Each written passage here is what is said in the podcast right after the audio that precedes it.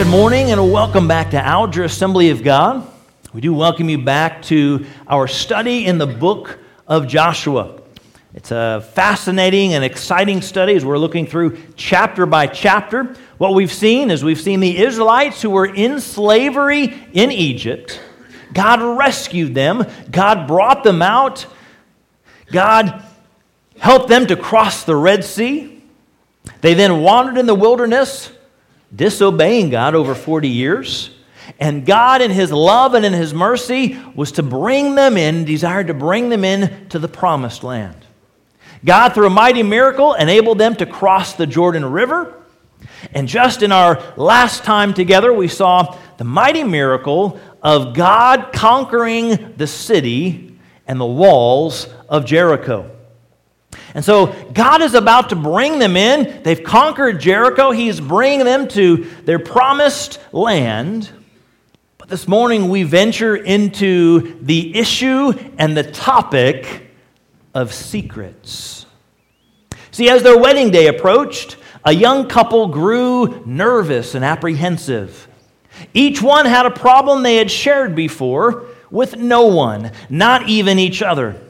The groom to be decided to ask his father for advice. Dad, he said, I'm concerned about the success of my marriage. I love my fiance very much, but I have an issue. I have a problem. It's a big problem. I have smelly feet. I'm afraid that my future wife here is going to find them and me disgusting. No problem, said his father. All you have to do is wash your feet as often as possible and always, always, always wear socks, even to bed. The young man thought that this sounded like a workable solution to his problem. Likewise, the bride to be decided to take her problem to her mom. Mom, she said, when I wake up in the morning, my breath is bad. I mean, we're not talking about morning breath breath. We are talking terrible, awful breath. Her mother advised her. She said, In the morning, get straight out of bed, head straight to the bathroom, rinse your mouth with mouthwash, brush your teeth. Do not say one word until you've brushed them. You hear me? Not one word. The bride to be thought that that suggestion certainly seemed worth a try. Well, the loving couple was married in a beautiful ceremony, and each one not forgetting the advice that they'd received from their family members, he with his perpetual socks and she with her morning silence, they managed quite well for a number of months.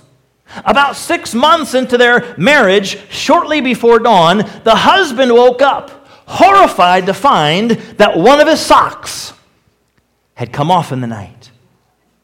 Fearful of the disastrous consequences, he frantically started searching through the bed. This, of course, woke up his bride. Without even thinking, being awoken, she blurted out, what on earth are you doing? To which he gasped, Oh no! Recoiling in shock, You've swallowed my sock! Secrets. Maybe those are not your secrets, but you and I have secrets, and many times we try to hide, we try to cover up, we try to deflect attention from our secrets. I'm going to invite you to turn with me to Joshua chapter 6 as we look at the very last verse of chapter 6 before jumping into chapter 7. In chapter 6, this was the conquering of Jericho. And remember, they had been given some specific instructions. You're to walk around the city one time each day for the first six days. You walk around the city. On the seventh day, the Israelites were to walk around the city seven times. They would walk around quietly, the priests would blow the trumpets, and everybody would shout, and the walls would come down. It was an incredible plan. It was not a military plan, it was a God plan. And we saw how God, through his power, brought the walls down. Now, besides those instructions, we see further instructions in chapter 6 God's instructions through Joshua to the Israelites, and there were certain things they were supposed to do. They were to destroy the city, everything in the city. They were then to keep themselves from any of the devoted things, and they were to bring some of the sacred things to God. They were to keep none of it for themselves. So, not only were there instructions about marching around the walls, there were instructions about what to do after God brought the walls down.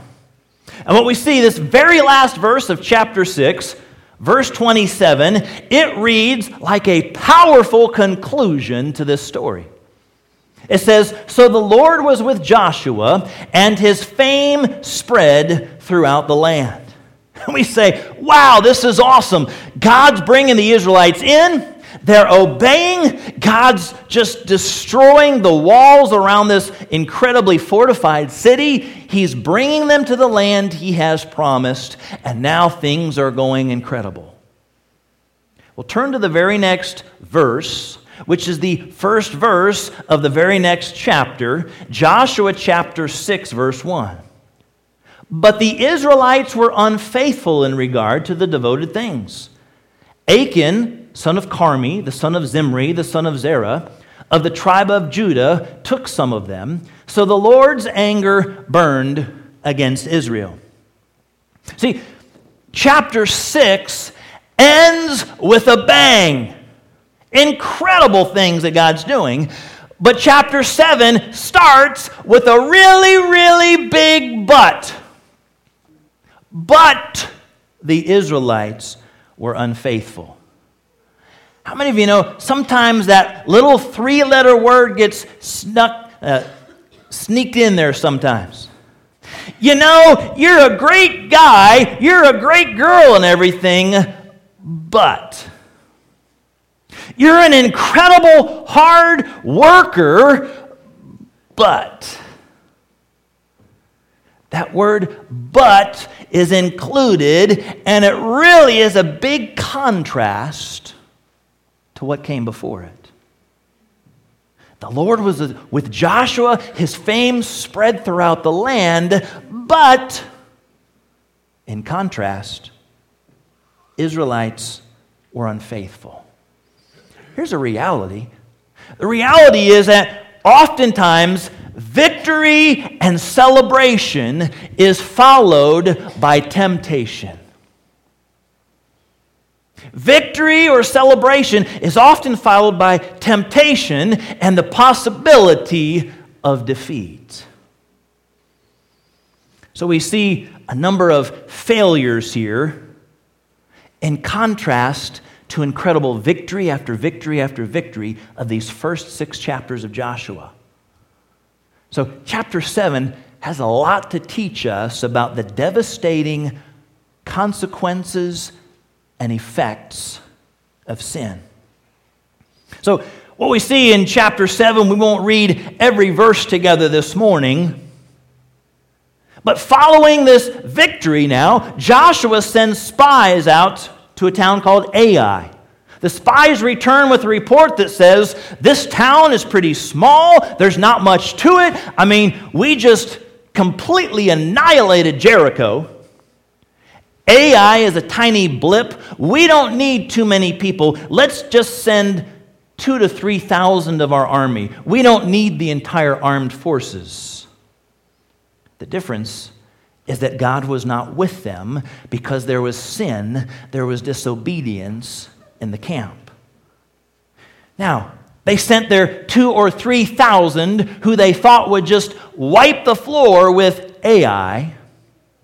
and instead they were soundly defeated. They ran away in defeat, and they lost 36 of their men. Now, we look at that and we say, oh, what's the big deal? I mean, 36 out of 2 to 3,000, that's a tiny loss. However, that is the only loss recorded in the book of Joshua. The only time in the book of Joshua we see this army losing lives. There was sin, secrets in the camp. This morning, in the balance of our time, I want to help us walk through a little bit about the secrets of sin. Here's the first secret of sin sin isn't little. Notice in verse 1 says that they were unfaithful in regard to the devoted things. Achan took some of them. Achan took some of these things. He probably thought his sin was small. He probably thought it was insignificant. God said, destroy the city. God said, don't take anything. And God said, certain things were to be brought to the Lord. Those were his clear instructions. In many other victories and many other future battles, they were able to keep some of those spoils, if you would, for themselves. This was the first one as they were going into battle, as they were going into the rest of the promised land, and God very clearly said not to. Did Achan keep everything for himself? No. It says he kept some. If you drop down into verse 21, you say, it didn't sound like he took a lot. I mean, in proportion to everything that was out there, verse 21 says he took a beautiful robe, 200 shekels of silver, and a bar of gold weighing 50 shekels. Now, certainly there's some valuable stuff there a nice robe, and silver, and a bar of gold. How many of you have a bar of gold just laying around? So, I mean, there certainly was some value there, right? But in proportion to the amount of silver and gold and spoils an entire city, it was a pretty small amount. But was that sin? Yes. They were instructed not to take anything, and even one robe, 20 shekels of silver, and one bar of gold was sin. He had disobeyed. What Achan did, and sometimes what you and I do, is we will justify our sin, right? We compare our sin many times to others. Okay, everybody look at the people on the other side of the sanctuary. Okay? Now, as you're looking at somebody on the other side of the sanctuary, you're probably thinking, you know what? I'm probably better than some of those people. I mean, they look like some scoundrels over there. I can only imagine what they might have been doing, what they might have been saying. And if we're not careful, we compare ourselves to other people that we see and we say, okay, maybe I've messed up, but I haven't messed up as much as he has or as much as she has. Maybe I do this, but at least I'm not like him because he does that. And so sometimes, if we're not careful, we look to justify our sin and say, well, in comparison to this person, my sin's are really not that bad. I mean, it's a little sin, it's not a huge deal. I mean, in comparison to what I heard this person did, my sin's really not that bad who say, Well, I only did it once. One sin is not that bad, it's not a big deal. I mean, I didn't really even enjoy doing that sin.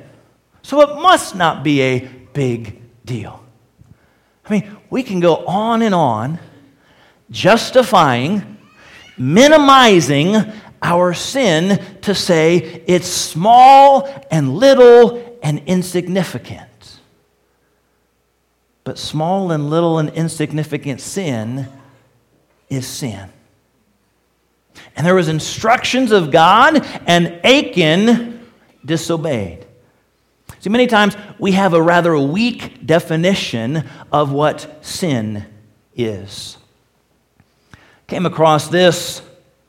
This was how Susanna Wesley defined sin to her young son, John Wesley. She said this Whatever weakens your reason, impairs the tenderness of your conscience, obscures your sense of God, and takes off the relish of spiritual things, that to you is sin. Now, we could spend a lot of time thinking about that, but what it basically does is it challenges us, and God's Word challenges us that a lot of things that we justify and a lot of things that we minimize are still sin. Sin isn't merely little. The reality is that sin isn't little, sin carries some big and great consequences. Think about Adam and Eve in the Garden of Eden, and with one sin, they disobeyed God and ate from a tree they were not supposed to eat from. They were banished from the garden, separation from God. How about Moses? As they took the children of Israel, God used him to bring them out of Egypt. They're wandering in the wilderness. God instructs Moses to speak to a large rock, and he's going to provide water from it. Well, that's incredible. Moses did not speak to the rock, he hit it, he struck it. That act of, of disobedience, and Moses was not allowed to enter the promised land. God then used Joshua in his place, even with that one sin. Look to the New Testament. Ananias and Sapphira, who lied about something, some pretty serious consequences as a result. Whether it's one time, whether it's tiny or small, sin is sin. Is it okay to cheat on an exam? Just one time. Is it okay to steal from your boss or your job just one time? Is it okay to cheat on your spouse, but just one time? Time and again, even in today's society, we see there are consequences from sin. Let us see sin as God sees it. It's a transgression against him. Psalm 51 4 says, Against you and you alone have I sinned. I have done what is evil in your sight. You see, the first secret of sin is that sin isn't little. Secondly, sin affects others. I mean, Achan might have thought, it's my life, it's my business, and we think that too. I do what I want. It doesn't affect anybody around me. It's my life, my choice, my decision. But Achan's sin didn't just affect him, it affected many others. Verse 1 the Lord's anger burned against Israel. Verse 11, he said, Israel has sinned. They have violated my covenant. His sin put Israel on the hook. God was holding the entire nation accountable. Because of that, God, His power, and His presence, they were not with the Israelites as they went to try to conquer Ai. 36 individuals lost their lives in the battle. And then down in verse 24, as his sin is exposed, Achan and his entire family lost their lives his sin truly affected others. Know this our sin isn't just our sin, our sin affects more than us. It affects ourselves, it affects our families, It affects our churches, our areas, our communities, our witness for Christ as we represent the Lord. No matter how secret the sin, it spills over. What's done in private has a public effect. Others always tend to suffer as a result. Put it like this Once upon a time, a rat looked through a crack in the wall to see the farmer and his wife opening a package. He was horrified to discover the package was a rat trap. Retreating to the farmyard, the rat proclaimed the warning There's a rat trap in the house! A rat trap in the house! Warning! A rat trap in the house. The chicken clucked and scratched and raised her head and said, Excuse me, Mr. Rat. I can tell that this is of grave concern to you, but it is of no consequence to me. I am simply not bothered by it. The pig sympathized. I am so very sorry, Mr. Rat, but there is nothing I can do about it but pray. Be assured that you are in my prayers. The cow said, Big deal, Mr. Rat. A rat trap. I'm not scared of a rat trap. I'm not in danger. So the rat returned to the house, head down and dejected, to face the farmer's rat trap alone. That very night, a sound was heard throughout the house, like the sound of a rat trap catching its prey. The farmer's wife rushed to see what was caught. In the darkness, she did not see that it was a venomous snake whose tail the trap had caught.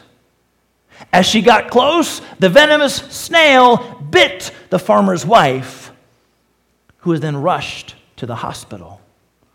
She returned home with a serious and severe illness and fever.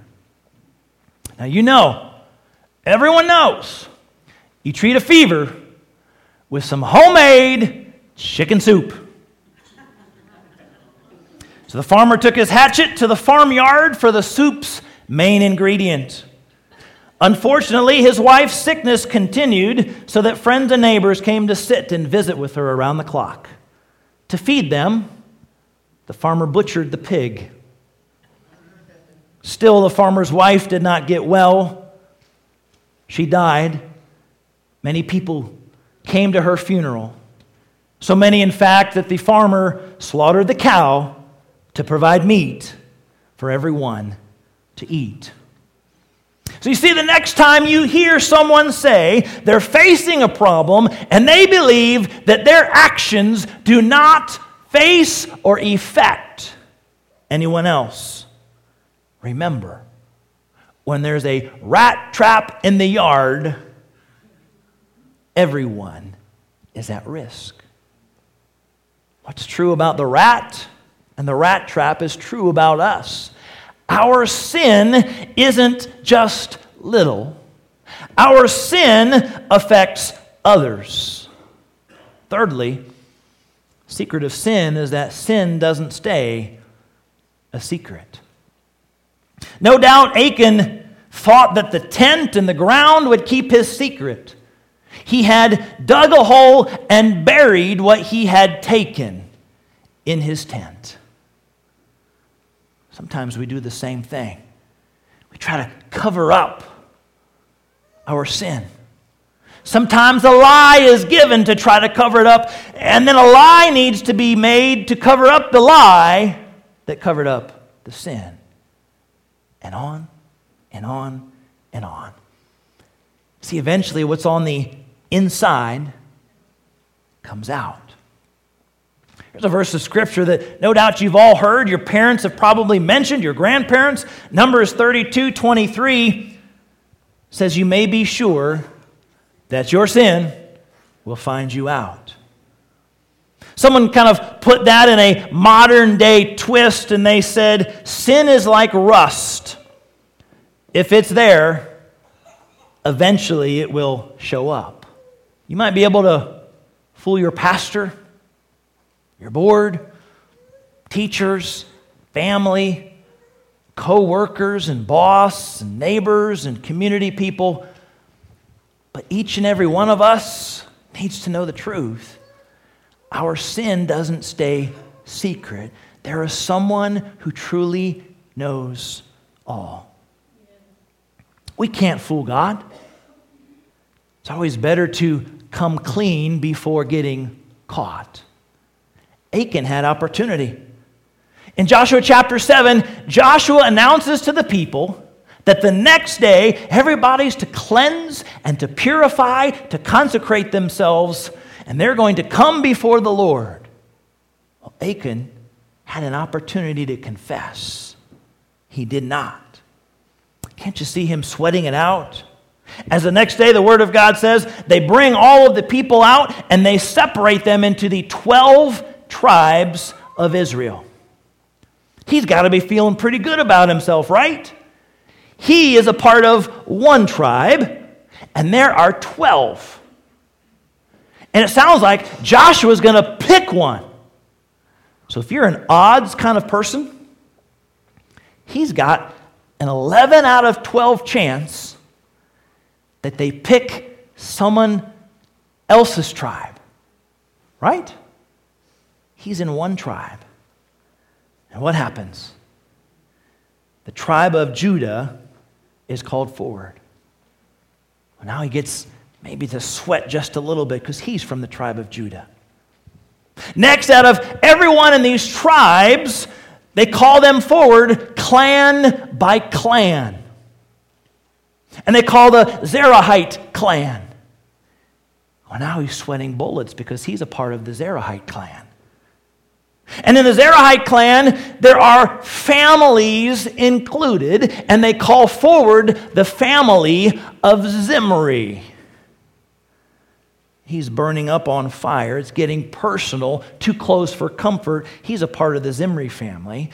And now, from that family, out of all those family members, Achan is called forward, caught. I don't know how long this process might have taken to complete, but he had advance notice the day before they were to assemble before the Lord. There was something wrong in the camp. The day before, he could have come clean. Anytime through, from the tribe to the clan to the family to the member, he stayed silent.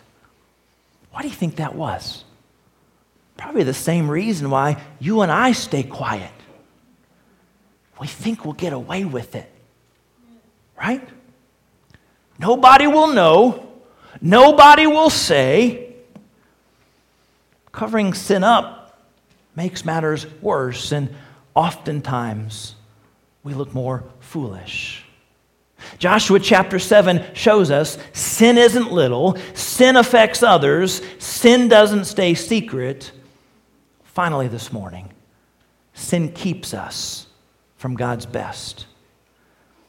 We think that we will be successful no matter what. The reality is, true victory is impossible when there is unconfessed sin. Let us stop the sin, repent, which means to turn from sin, to turn to God because the condition of our heart is a serious matter. Everything in our hearts, everything in our lives, our, our actions, our attitudes, our speech, our lusts, greed, lies, gossip, bitterness. Boy, we could go on and on with all kinds of stuff. That's sin that keeps us from God. See, God's presence was not to be with the Israelites until they dealt with their sin. We must be cleansed and purified. We're desiring God and His presence in our lives, wanting His best in our lives. Let us be sure to have confessed sin. Maybe the sin in our lives is small. So here, here's the thing Romans chapter 3 says, For all have sinned and fall short of the glory of God. Not a one of us are off the hook. Every single one of us, including the person who you are listening to this morning, every single one of us have sinned. The Bible says that. We have the opportunity to confess, to ask for forgiveness. When we do, He gives us a brand new start and enables us to receive His best. Just a few moments, I'm going to give you an opportunity, each and every one of us, an opportunity to respond. I want to encourage you to do that this morning. Right now, there's that nudge and that prompting of the Lord in our hearts and in our lives. Some messages about certain topics, and we sit and we say, I'm sure that's good for so and so, and I hope that's good for so and so, and they better be paying attention because they really need this.